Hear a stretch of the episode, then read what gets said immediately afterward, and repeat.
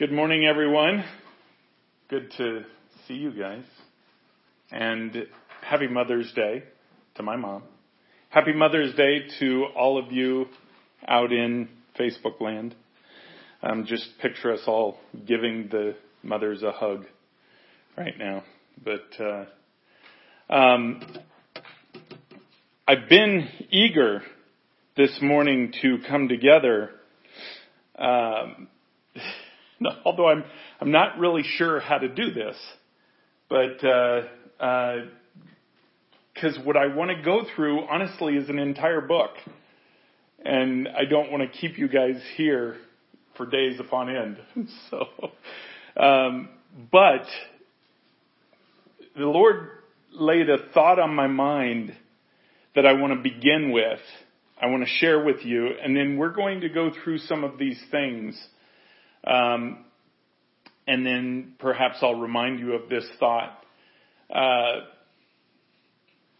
you know the, the saying, the glass is half full or the glass is half empty. So much of it is in your perspective of how you look at something. And that's what he kept laying on my heart this week for the bride is, is the glass half full to you? Or do you look at it as half empty? Um, that's going to play itself out uh, in a very profound way as we move forward. Um, another thing I want to mention before we get into this book, um, first of all, there, I want to encourage you. Study. Um, I, obviously, we've spent a lot of time in Revelation. We've spent a lot of time in, you know, Matthew 25 and some of the prophetic areas of the New Testament. Spent a lot of time in the Old Testament. I want to encourage you because because very few um, uh, preachers and stuff really get into the minor prophets. And we have, and when I say we, it's, it's, it's many of us, not just myself. Many of us have found, um, uh, some incredible, incredible applications to what we're going through right now in the minor prophets. Um, I've spoke many times on the book of uh, Zechariah, right? and, and how Zechariah, the Lord had told me early on, is, is uh, we are in a foreshadowing effect of that book. Um, we, we are following a lot of the same things that, that uh, the Lord laid out to Zechariah, and I believe, I believe it was 10 visions. I can't recall the, the exact number, but I believe it was 10 visions. Um, and, and we're following along those same lines. Um, uh, in fact, um, I, I, won't get into it now, but but the period of time in which we're entering right now in Zechariah, if you want to look at it, is is where the scroll on the front and back is sent out, and it gives a declaration of purity. And I, I, again, I won't get into that, but I want to encourage you to really get into some of these. The book of Amos is is another one um, certainly, the, what what are called the major prophets, even even Isaiah, um, Daniel. Um, today, we're going to really focus on one, though, and that's the book of Joel. And over the last few weeks, I've I've gone through, and many have. Um, the the first one to bring it to my attention was Shannon, and and then many of us just started diving into this book, and and it's really um, an amazing walkthrough of where we're at today. But I, I, before we get there, I want to mention something else. And, and I'll say this because I know this is not just me. I've been seeing the number 1111 for a couple of years now. And I mean, seeing it all over the place, randomly seeing it, not just in time, but, uh, uh, just everywhere, seeing 1111. And for the longest time, I know my sister had been seeing it, I want to say for three or four years now. She would see it every day. Um, not knowing what that meant. And, and over the course of the last six months, God kind of showing a little bit more of what that meant. But then he blew me away a couple days ago and, and revealed to me in 1111 that I, that I did not know yet. And I want to, I want to share two verses or two passages with you regarding that. Isaiah and you could turn to this if you would like. Um, in Isaiah chapter 11, I'm going to um, uh, read verses 11, but really 11 and 12, because this is going to fashion a baseline for what we're going to get into in the book of Joel. And before I read, let, let's pray. Father, we worship you and praise you. We thank you for your love. Thank you for your grace and your mercy. Father, we thank you that you love us so much. You press into us to recognize relationship with you. You bring us to a place of choice. And Father, we worship you and we choose you. I pray, Lord, that you fill my mouth with your words this morning, none of my own. Place on my heart your desire and none of my own. I give you my mouth. I give you my will. Ready, make ready the hearts of those who would hear this. Make ready the hearts certainly of ignition, but of your entire remnant that will have ears to hear that they may hear, eyes to see that they may know, and see what you're doing. Because it is not something you're trying to keep hidden from us. In fact, you're trying to expose, you're trying to reveal so that we might choose you. We love you so much. In Jesus' name, amen. Verse 11. In that day, in this uh, um, uh, this is Isaiah chapter 11 verse 11. In that day the Lord will extend his hand yet a second time to recover the remnant that remains of his people from Assyria, from Egypt, from Pathros, from, from Cush, from Elam, from Shinar, from Hamath, from the coastlands of the sea. He will raise a signal for the nations and will assemble the banished of Israel and gather the dispersed of Judah from the far corners of the earth. Now, the first million times that I read those two verses, it didn't hit me like it did a couple days ago when, when the Lord showed this to me. Because remember, in the rabbinical mind, prophecy is not about prophecy and fulfillment. It is about cycle. It is, and, and that isn't to say, I want, I want to make this clear. That isn't to say that every prophecy in the Word of God will just happen over and over and over again. That's not what I'm talking about. That's not the paradigm that they have. The paradigm that they have is that it's not necessarily one and done. It is the, the, the nature of the Lord. That's what the prophecy reveals is the nature of God. And there are times where, where that, that prophecy will be a cycle of it. I've, I've talked about this many times and it's important to understand the idea of foreshadowing. If you go throughout the Word of God, foreshadowing happens all throughout the Word of God.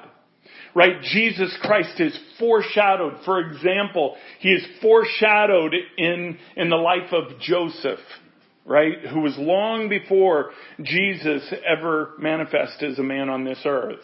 He, he was foreshadowed by Joseph. So so this foreshadowing gets people understanding of the idea of what God is doing. Okay? And, and in, in, uh, times that we've spoken before, we've talked about the, the judgments of the Lord, much of what we see in prophecy, much of what we see in Revelation, much of what we see in, in, uh, the book of Daniel, in the book of Isaiah, Jeremiah, Ezekiel, all of these, they have foreshadowings of those very same things with the bride. Paul talked about it being the mystery of the Old Testament. This, this thing called the bride, the grafting in of, of the Gentiles. And, and he said it was for a purpose. Certainly a purpose to have a bride who would love him, but also to draw his chosen ones, which is Israel, back to him. See, God did not forsake Israel when he grafted in the Gentile. God did not forsake Israel because he decided to widen his span and bring in all who would believe in his son. He didn't forsake Israel for that. All the promises that God promised Israel, he will fulfill. We've talked about that many times. But in order to show Israel what he wanted to do with them because they are a stiff-necked people, he then will show it through his bride. That's where the foreshadowing comes in. We've, we've heard, you, have heard if you've done any kind of prophetical study, any, any study on end times, you know what the day of the Lord is. Okay, first of all, the day of the Lord, let me, let me, uh, uh, set aside some confusion perhaps because some people think the day of the Lord is, is that single day when Jesus comes and, and in, in an instant everything is made right. And that, that's, that's not what it says. Okay. The day of the Lord is probably longer than a day. It is a process of the Lord. It is a series of judgment of the Lord. Now, I don't want to get into the, the, you know, nitty gritty argument of, of that day being 24 hour day or, or whether it be the entire judgment. That's not the point. The point of it is this. That there is a day coming, a day of the Lord coming for Israel's sake where God judges the world. That literally comes against Israel. That's what the book of Revelation is all about. That's what Daniel chapter 8 and chapter 9, that's what it's all about. Okay? But in the foreshadowing of this, he is going to do the very same thing, and we've talked about this many times, with the bride. I, I know growing up, we, we've all thought that, well, you know, we just hang on until that, that trumpet sounds and Jesus comes and takes us off the earth, takes us away from all this. For those of you who are older, you might understand the, the Calgon, take me away. Right? For those of you who are younger, you're like, what? You don't know what that means. Just take us away from all this. And yet God said, wait a second, I need an instrument that will make my people jealous. That takes me to the second 1111. That was extraordinary to me. I want you to go to Romans chapter 11. Romans chapter 11 verse 11. Remember the one we just said in Isaiah, which is about the day of the Lord, right? Oh, you know what? Before you go back, hold on. Go back. Sorry. I wanted to point something out in Isaiah 11:11 that absolutely blew me away. He said in verse 11, in that day, the Lord will extend his hand yet a second time. Okay, now, in all of my Bible study, my understanding of that was, well, yeah, a second time, because, see, Jesus already tried to gather them together before when he came and died on the cross on, uh, you know, because they rejected him. So yes, this is the second time. No, that's not what it's talking about. Because see, Jesus knew what he came for. He knew that the end result was not gathering his people. That wasn't even the plan. The plan from the very beginning was him dying and being a sacrifice. That's what the prophecies of the Old Testament required was this perfect sacrifice. So, so when I read this a couple days ago and, and, and the Lord just highlighted to me a second time in Isaiah, it's talking about this day of the Lord coming for Israel, where, where God is going to judge the nations on Israel's behalf and bring Israel to a point where Jesus can then rule on this earth. But he said a second time to recover the remnant that remains his people. See, he's doing that right now. He has stepped into that mode for the bride right now. Because he is going to draw the remnant of the bride together. Those who are hot for Jesus Christ. Those who would give him everything, not even be in fear of their very lives for Him. He is going to bring them together. That's what He's doing. 1111. It just, I see it every day. I see it sometimes multiple times a day.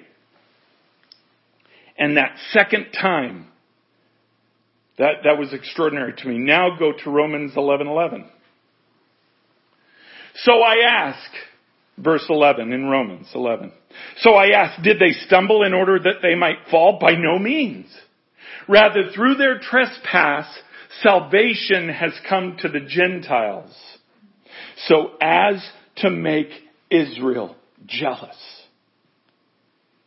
Do you know the number 11 in the Word of God is judgment? Another extraordinary connection. Right? What God is doing here is He is foreshadowing what He will do with His people. And we could trust in that. We could trust just as Israel can trust during this horrible, horrible tribulation period that will come to the earth on their behalf to judge the earth. They are protected. It said it. They're sent away. They're protected in a place of, of preparation for three and a half years. They're protected. So will his readied bride be protected. Now recognize this, this is important to understand. It doesn't mean that the entire bride is protected. Just like Israel, entire Israel is not protected said in Revelation that when you see the sign, the abomination, the desolation abomination, where, where the pig is offered in the Holy of Holies, he said, don't even pack a bag. Run. Just run for the hills. Run because if you go now, you will be protected. Just, I'm, I'm not going to turn there. Read it. Go to Revelation. Read it. Those who choose to stay, who choose not to believe, they're still Jews, but they will pay the dearest price. It's just like the, the bride today. You do not, with, you do not sidestep his readying. You do not sidestep his judgment where he is judging the earth on behalf of his bride just because you have the credentials of salvation. You do not get past it just for those credentials. You get past it because of your faith. Hebrews 11, read Hebrews 11. Interesting that it's chapter 11. Because what fights that very judgment of God? It's faith. It's faith. Believing what he says. Believing that he will do what he did, or what he said he would do. I can't remember the name of that song that we sang this morning, but just saying, you said it, I believe it. Period. That's it. You said it, Jesus, I believe it. There's no further discussion, I believe it. And it will happen. But make no mistake, the times in which we live are a time of judgment coming. The day of the Lord coming. Don't confuse it with Israel's day of the Lord. Although it will look very much the same. And there will be foreshadowing aspects that will be the same. Don't confuse the two. I want you to go to Joel. Tell you what, man, I, I just would love to just read the whole book. I, I don't know how to do this, but um, how fast do you think I could read? You know what? I'm going to just read. Because if we need to do a part two next week, we can do that.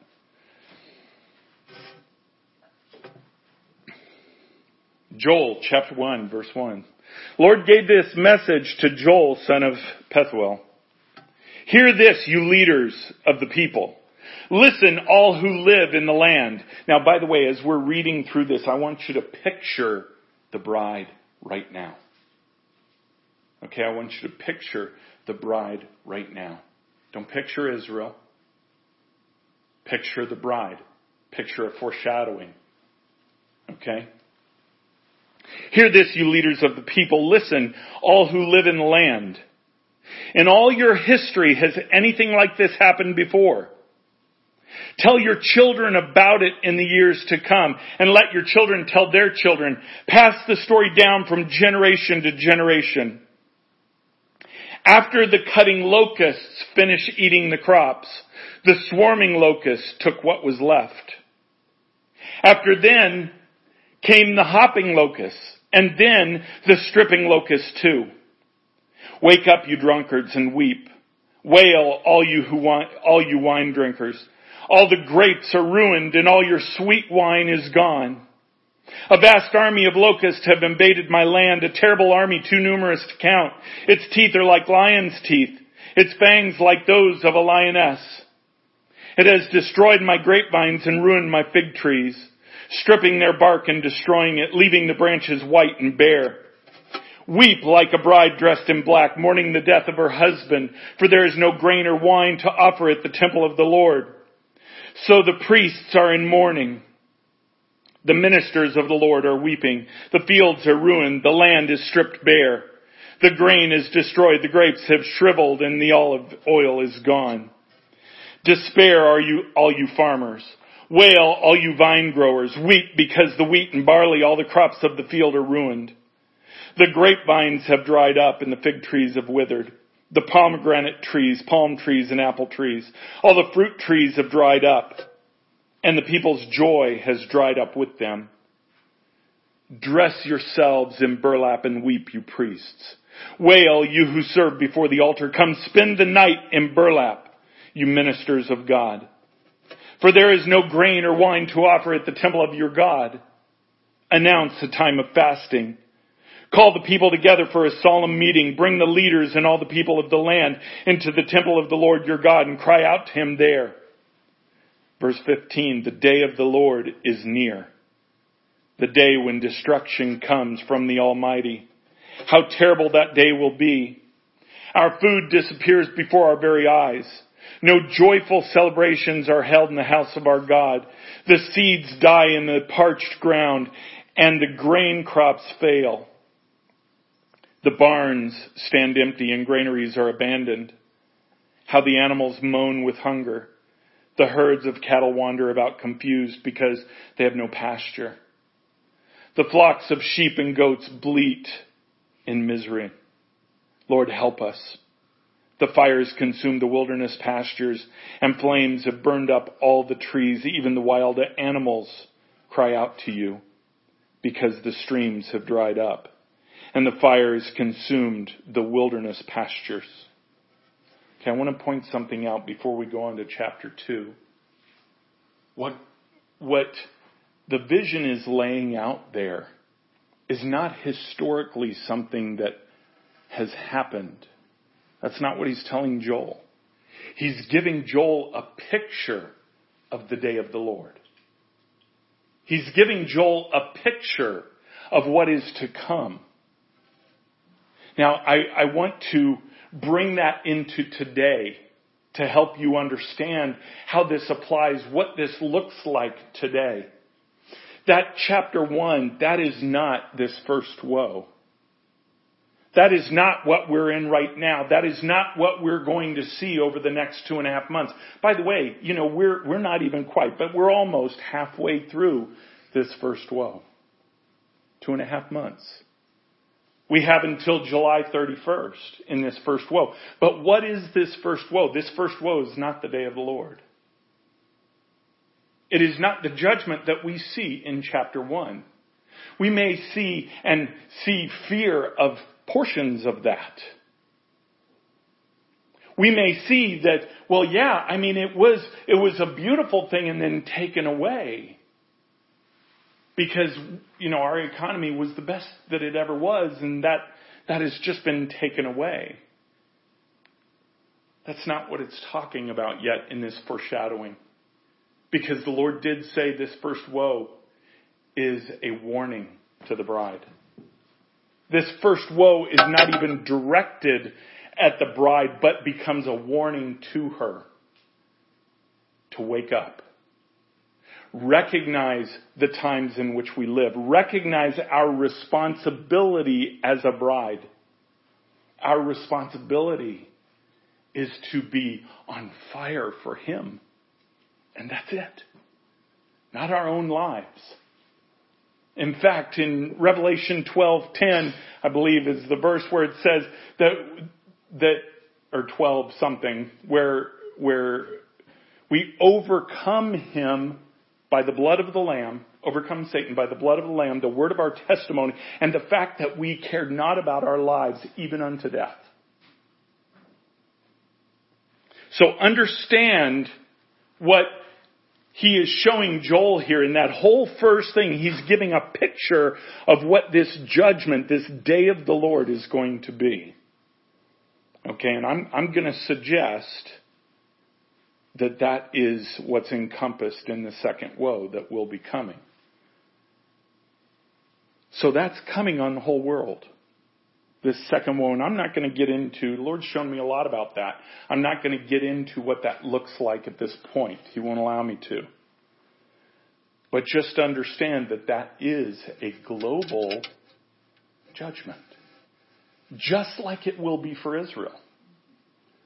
But it's not for the sake of going against Israel, just like for us, it's not to go against the remnant of the bride. It is for the sake of those who are passionate for Jesus Christ that he is, he hears their prayers and comes to ready his bride. Does that make sense? Are you guys with me on this? Are you understanding this? Okay. Because I, I, I know, I know it's, some of it's going to get a little deep. So recognize chapter one hasn't happened yet. Hasn't happened in our day yet either. It was a picture of what's coming. Chapter two. Now comes the charge. Okay, he goes, in this chapter 2 of the vision, he goes to explain more about this, and then there's a charge involved as well. Verse 1. Sound the trumpet in Jerusalem. Raise the alarm on my holy mountain.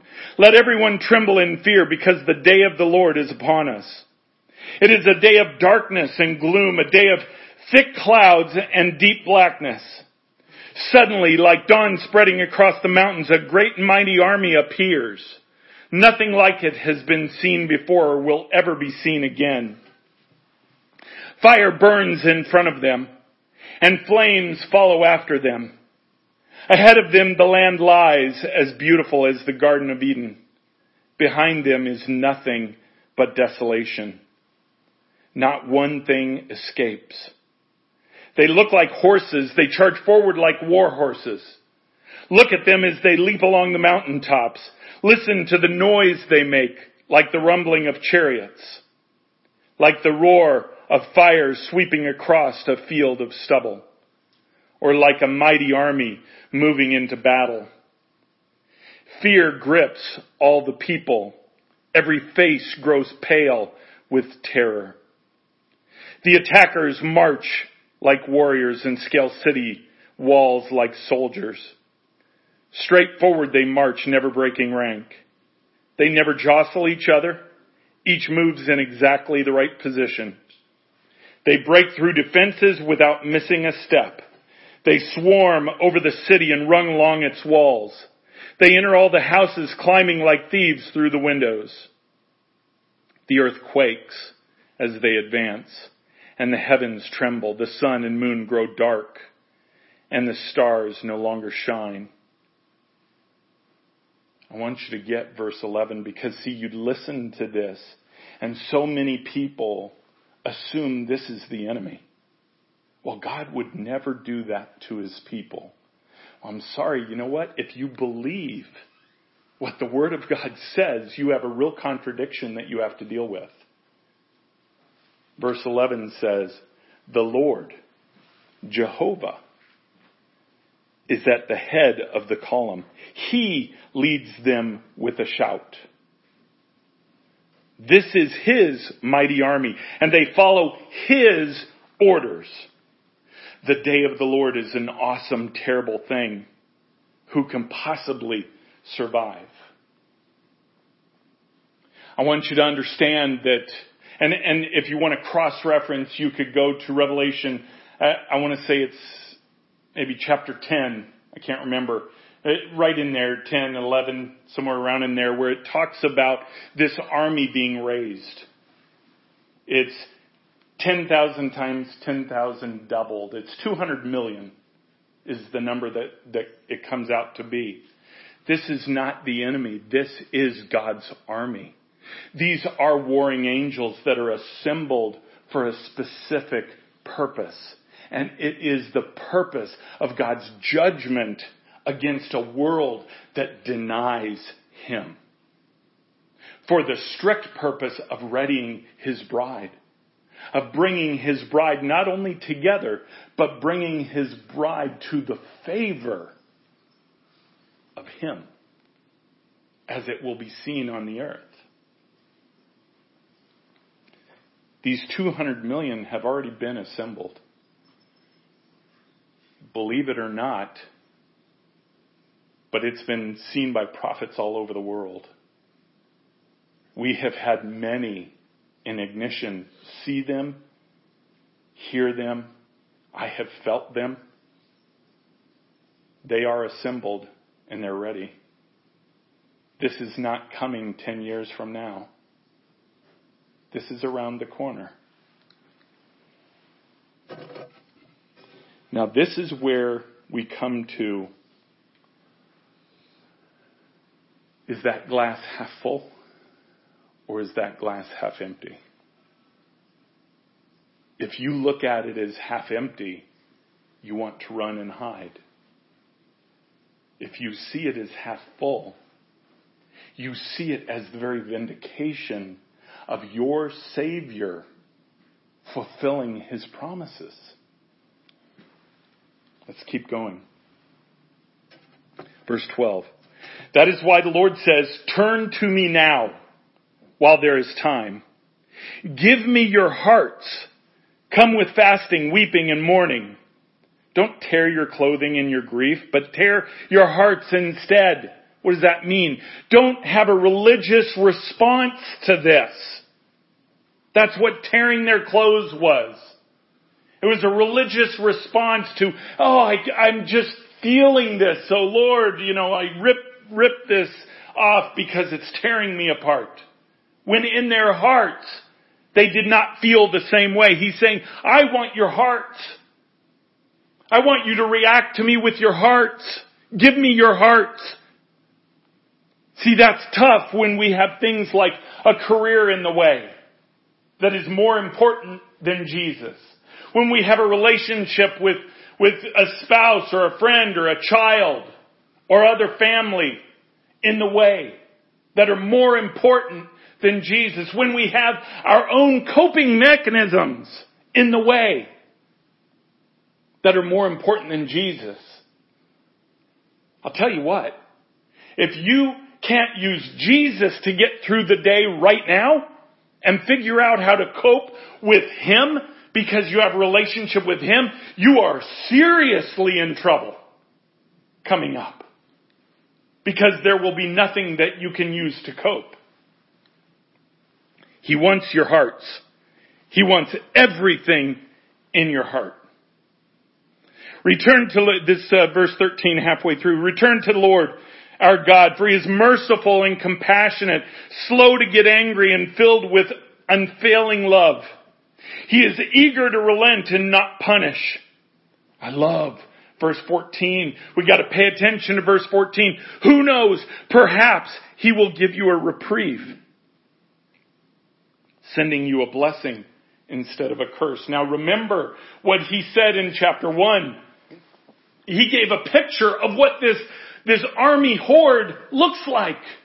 As it moves across land that he described looked like the Garden of Eden, just beautiful, amazing fruit everywhere. This horde moves across it and it's burnt cinder behind them. Okay, he gave a prophetic look of what it's going to look like. And then in verse 14 he said, who knows if you do this, if you give him your hearts, if you lay it before him, if you passionately go after him, who knows, perhaps he will give you a reprieve. Send you a blessing instead of a curse. What he's saying here in this vision is it doesn't have to be that way. It doesn't have to be like what it said in chapter 1. I'm going to suggest something here.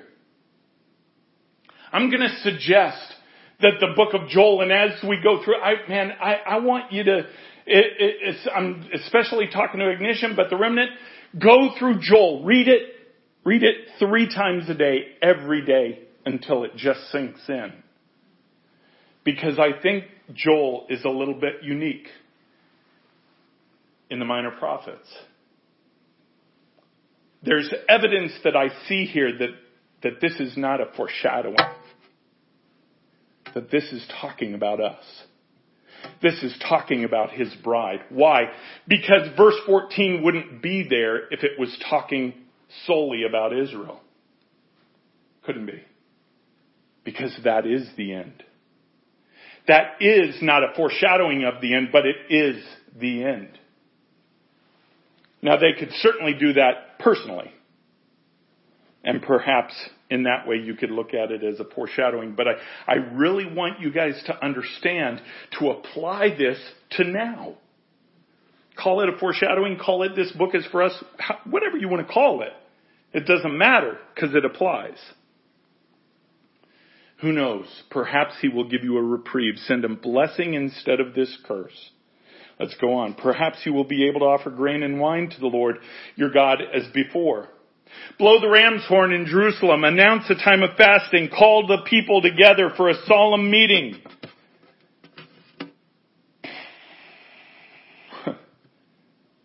Got to have some changes if we're to do that, aren't we?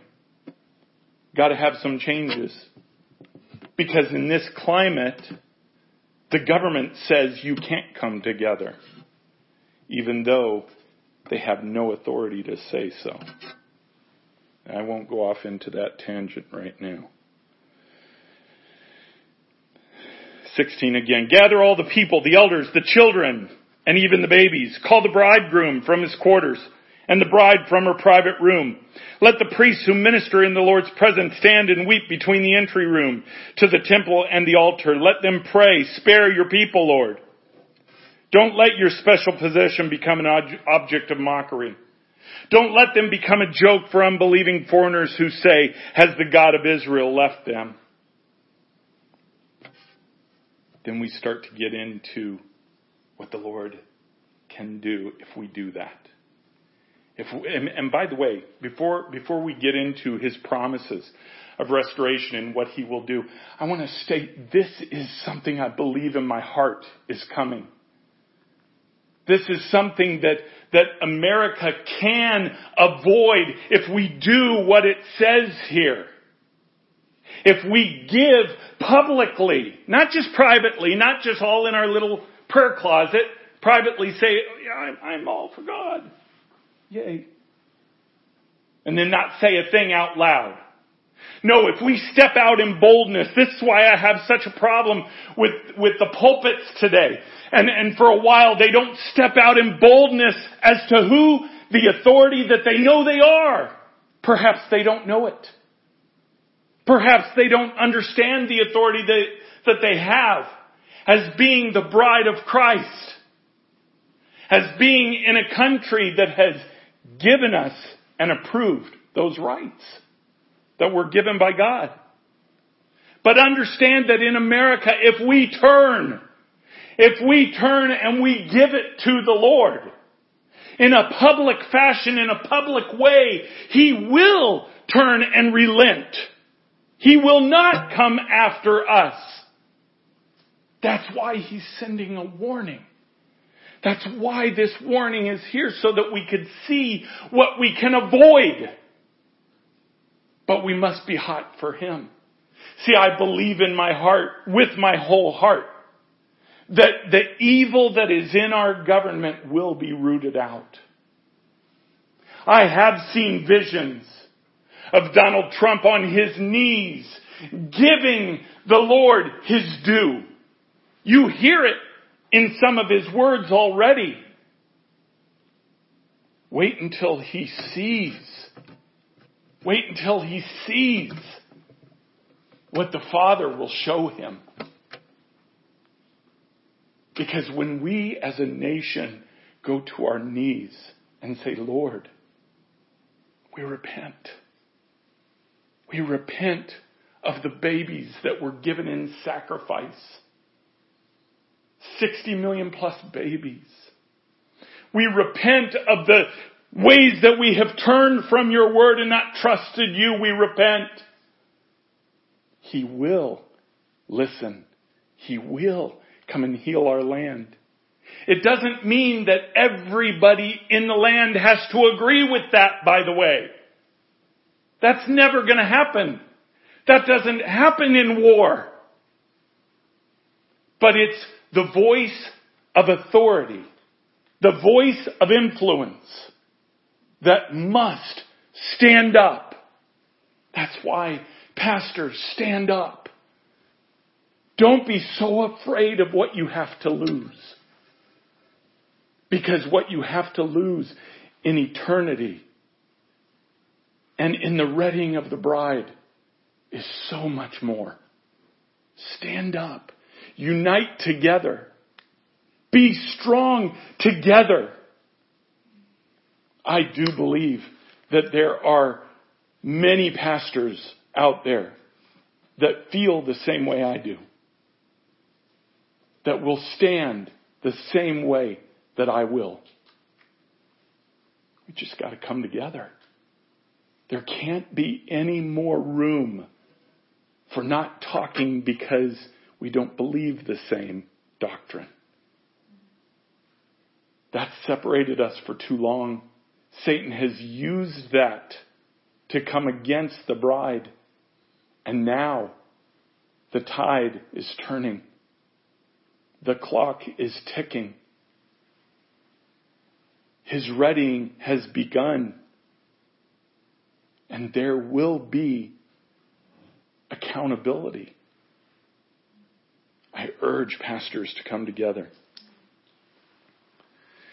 Let's keep going. Verse 18, then the Lord will pity his people and jealously guard the honor of his land. The Lord will reply, look, I am sending you grain and new wine and olive oil, enough to satisfy your needs. You will no longer be an object of mockery among the surrounding nations. Now, by the way, I, I want to point out as we're reading through this, as you're picturing this in your mind, I want to point out that, that this is while judgment is going on. This is, this is during the day of the Lord, during that judgment time, during the second woe, what we are asking for is Him to relent for the United States.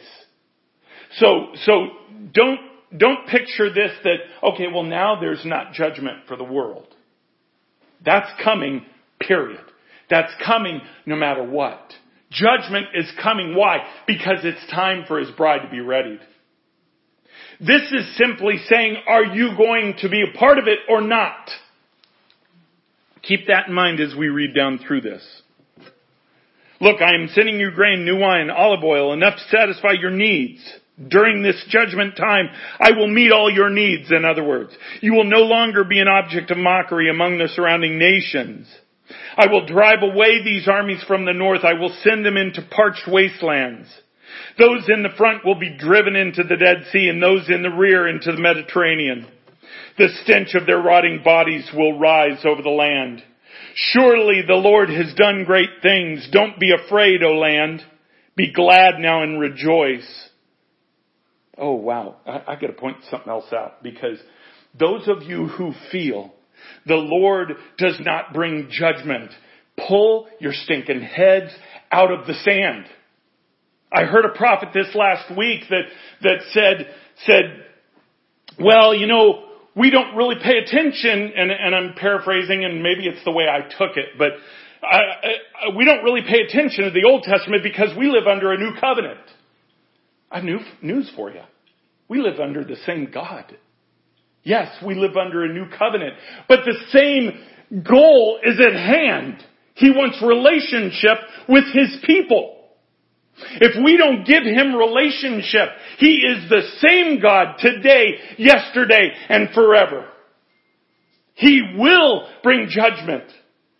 Problem is, if you want to fall under that, that thought process that, that the God of the Old Testament is, is just, He's kind of the, the historical God. That's not really who God is now. You've got to rip up over half of the New Testament. Because look in Revelation, look who's doing it. It is God. It's not Satan.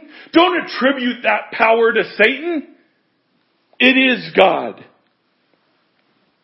Surely the Lord has done great things. Verse 21. Don't be afraid, O land. Be glad now and rejoice, for the Lord has done great things. Don't be afraid, you animals of the field, for the wilderness pastures will soon be green. The trees will again be filled with fruit. Fig trees and grapevines will be loaded down once more. Rejoice, you people of Jerusalem. Rejoice in the Lord your God. For the rain he sends demonstrates his faithfulness. Once more the autumn rains will come as well as the rains of spring. The threshing floors will again be piled high with grain and the presses will overflow with new wine and olive oil. The Lord says, I will give you back what you lost to the swarming locusts. See, we're not going to be fully held back from what's swirling around us. Remember what's going on. The day of the Lord is going on. The judgments at this time that will be going on. When we pray as a nation, lay it before Him, ask forgiveness, He heals our land, it doesn't mean we're not going to be affected by it. It means two things happen. One, He promises to meet our needs during that time. We just read that. And then secondly, He promises to restore what will be lost in that battle. Verse 25 again, the Lord says, I will give you back what you lost to the swarming locusts, the hopping locust, the stripping locust, the cutting locust. It was I who sent this great destroying army against you. Once again, you will have all the food you want. And you will praise the Lord your God who does, does these miracles for you. Never again will my people be disgraced. Then you will know that I am among my people Israel. That I am the Lord your God and there is no other. Never again will my people be disgraced.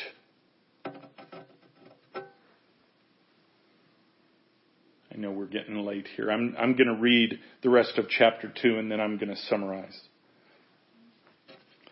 Okay, and I want you to notice something.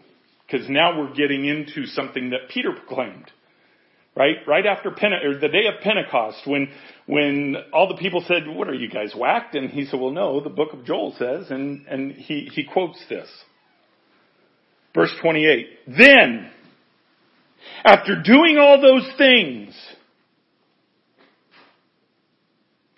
did you hear what I said?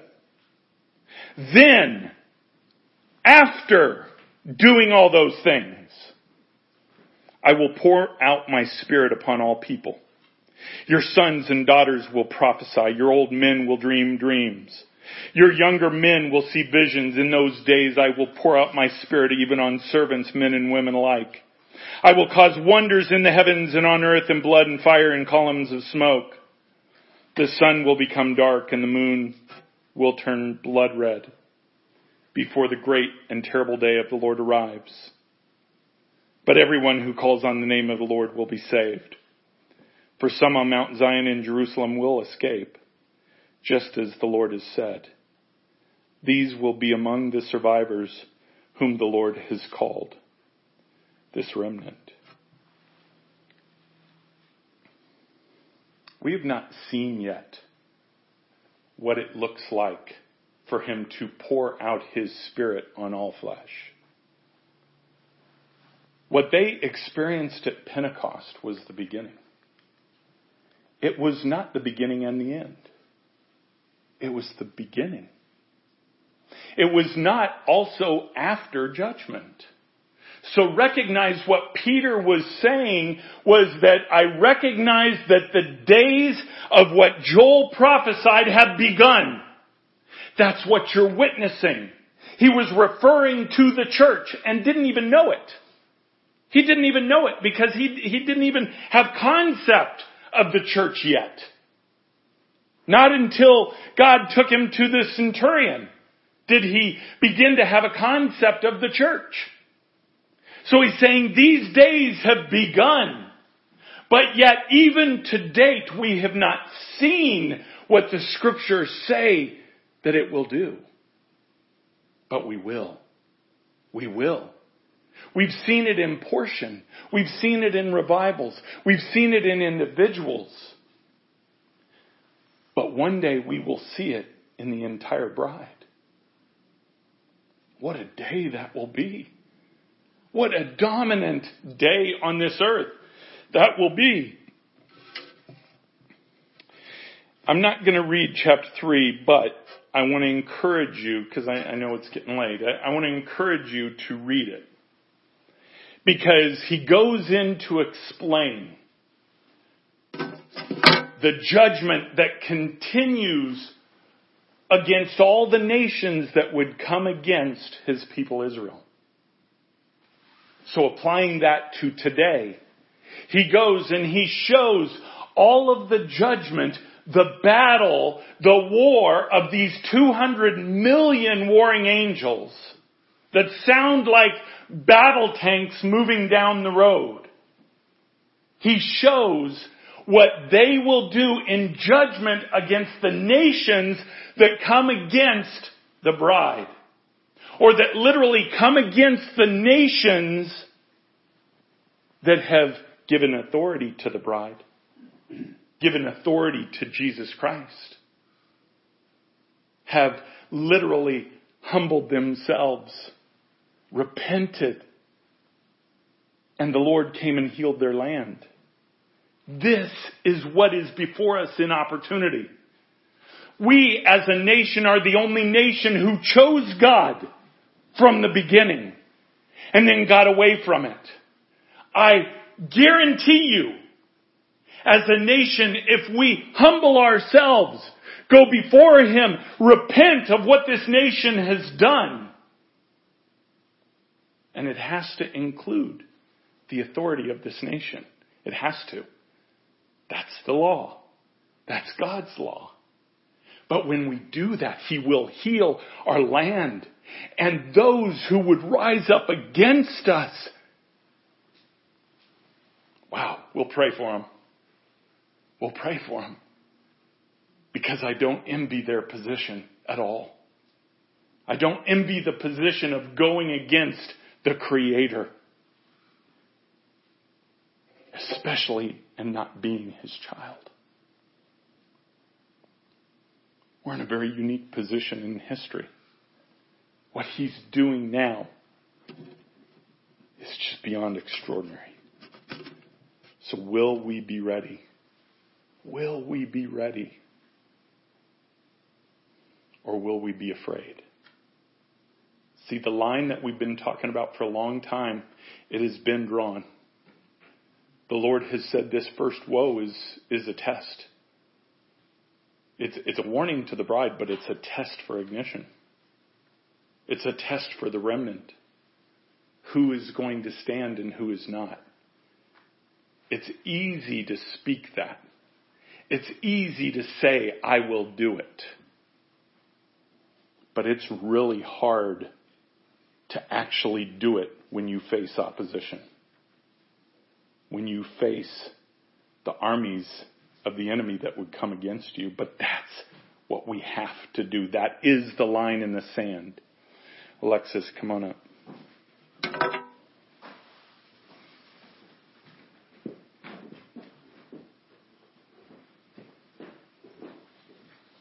I have so loved the book of Joel that has been just rocking me. And um, I did not know that that was what God put on his heart today to share. And there are so many things in Joel. But one thing I wanted to just just show you that also links that together. Um, that from what he just spoke about, the famous verse that has been prayed and prayed and prayed. but yet not fully understood, I think, into these times, which is Second Chronicles chapter 7 verse 14. That famous verse, if my people, which are called by my name, shall humble themselves and pray and seek my face and turn from their wicked ways, then will I hear from heaven and will forgive their sin and will heal their land. The verse before that, though, I think is so interesting. The Lord is responding to Solomon at the time when the temple was completed.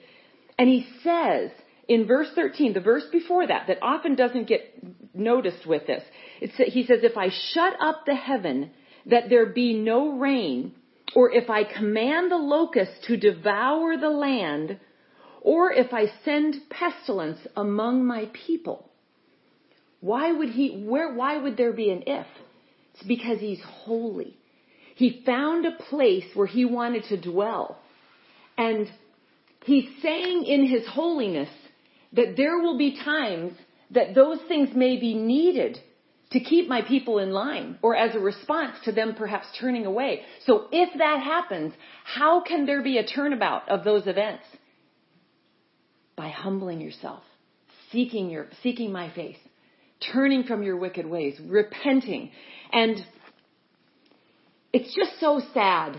Um, and I know Greg already mentioned this, but it's so sad that the Old Testament, um, minor prophets especially, but, but all throughout the Old Testament is discarded today as being relevant because it links a lot to the trend that's happened in the church, which is getting away from the holiness of God and from the fact that that a place of repentance, when we lose that, when we lose that understanding that God is holy and righteous, it's like it's like the holy and righteous God that, that requires the justice and judgment of God has to be mutually exclusive from the grace and loving favor of God.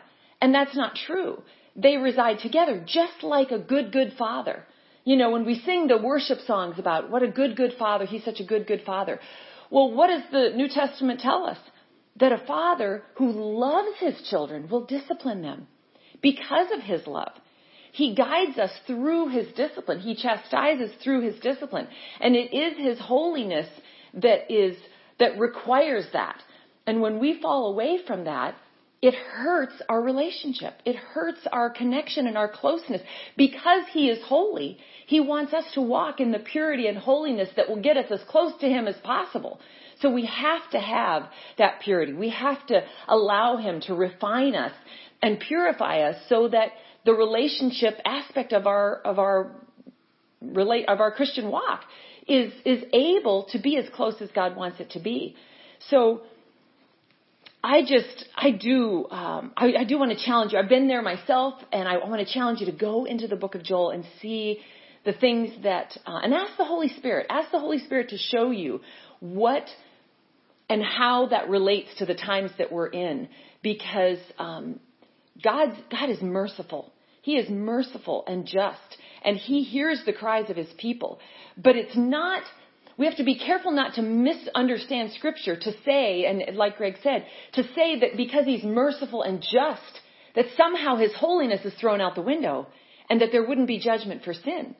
There is always, if I am a good parent that loves my girls, loves my children, I only have girls, so I say girls, but if I love my children, then to really show the love that they need and guide them to just throw out all manner of consequences and discipline as I'm guiding them is not to love them. In fact, it's to be selfish myself.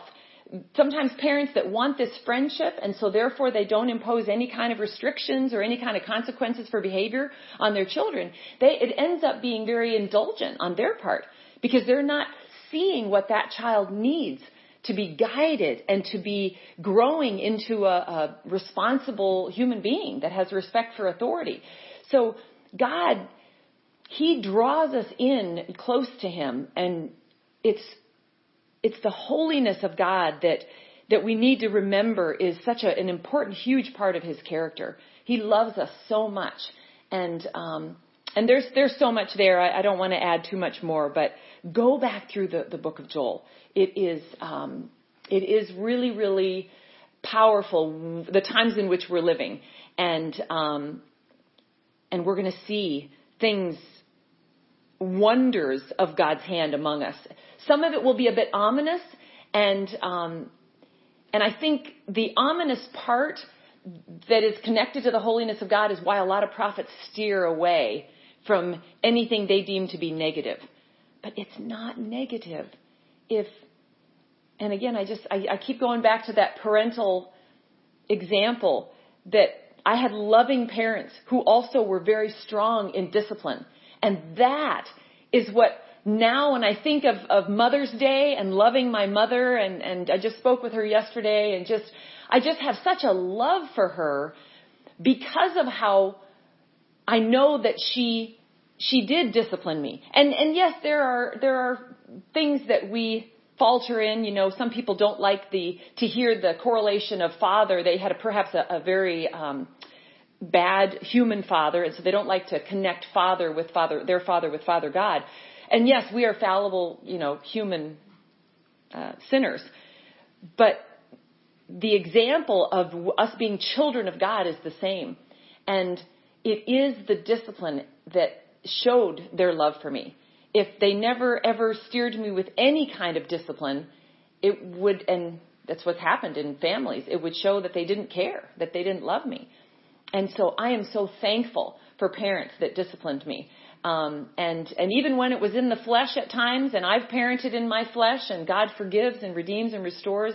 But I knew there was a love, there was a desire. Uh, my mother has often said, and still to this day says, I have I, what I believe it's in Jude, where he says, I, I have no greater um, love than to know that my my children walk in truth and um, you know to walk in close relationship with God and understanding that He's holy and He's righteous and He's just, um, as well as loving and full of grace and mercy and long suffering patience with us. Um, that is walking in truth. Because when you're close to Jesus, you are walking in truth because Jesus is the way, the truth, and the life that we know. So let's just pray and um, and I, I hope that you'll listen to this again and you'll really dig into Joel. So Father God, thank you, thank you so much for what you are showing us. I just am amazed that we live in this day and age, God, that we are seeing these things coming about, that you, that all these things are happening to draw us close to you, God, that, that you've given us, um, warning after warning, God, that we've seen nothing but your grace and your mercy. And yet there has still been a, a desire to just walk more in the flesh, sadly, among many of your people, God, and in this world. And God, your holiness requires that there be a consequence for that. That is the attention getter moment. And it is all, it is not, it is the holiness that brings the anger of your justice is not your anger, hatred towards us. It's your love towards us. It's your anger toward the wicked ways. It's your anger toward Satan's taking over of so many lives and the agreement with so many demonic authorities that you want gone because you want that relationship. So God, I, I thank you, God. I thank you that there is your justice. God, I, I, I pray that over this nation today. This morning, God, I pray that in the name of Jesus, God, that you would heal this land, that we would fall on our faces, that we would not think that we can just go about our own ways and, and even decide to worship you in our own ways, God. Oh, how that's just been depicted all through the Old Testament. How the children of Israel decided to bring you their version of sacrifices, their version of, of um, bowing before you, God, that was that was often with a mixture of false gods and wicked behavior because they got so far from from the, the purity of, of what was required and what you told them clearly they had to do to stay in right standing with you.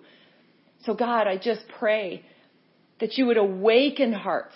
Holy Spirit, that you would illuminate truth, that we would not put anything before you. And as I even prayed, I believe last week, not even tradition, not even um, religious uh, upbringings, God, that nothing would be. Some of those things you you proved to be very good and very wise, but God, nothing can be before our relationship with you and your Word, God. Man's traditions oftentimes get steered um, and and caught in the left and the right, God, but we have to set you always before us so that we will not be moved. So God, I pray that we'd be willing to lay everything before you. And I pray, God, that you would spare this nation what is coming, that you would move in the hearts of our leadership as you are purging right now the wickedness and the evil ways, God. I pray that their hearts would turn to you, God. But if their hearts will not turn, God, remove and silence the lying voices, the voices that fight back against your agenda.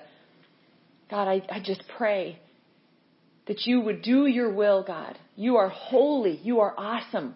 We lay everything at your feet. How can we have independence from you when you are our very creator? Thank you, God. I praise you. I worship you and I pray an awakening.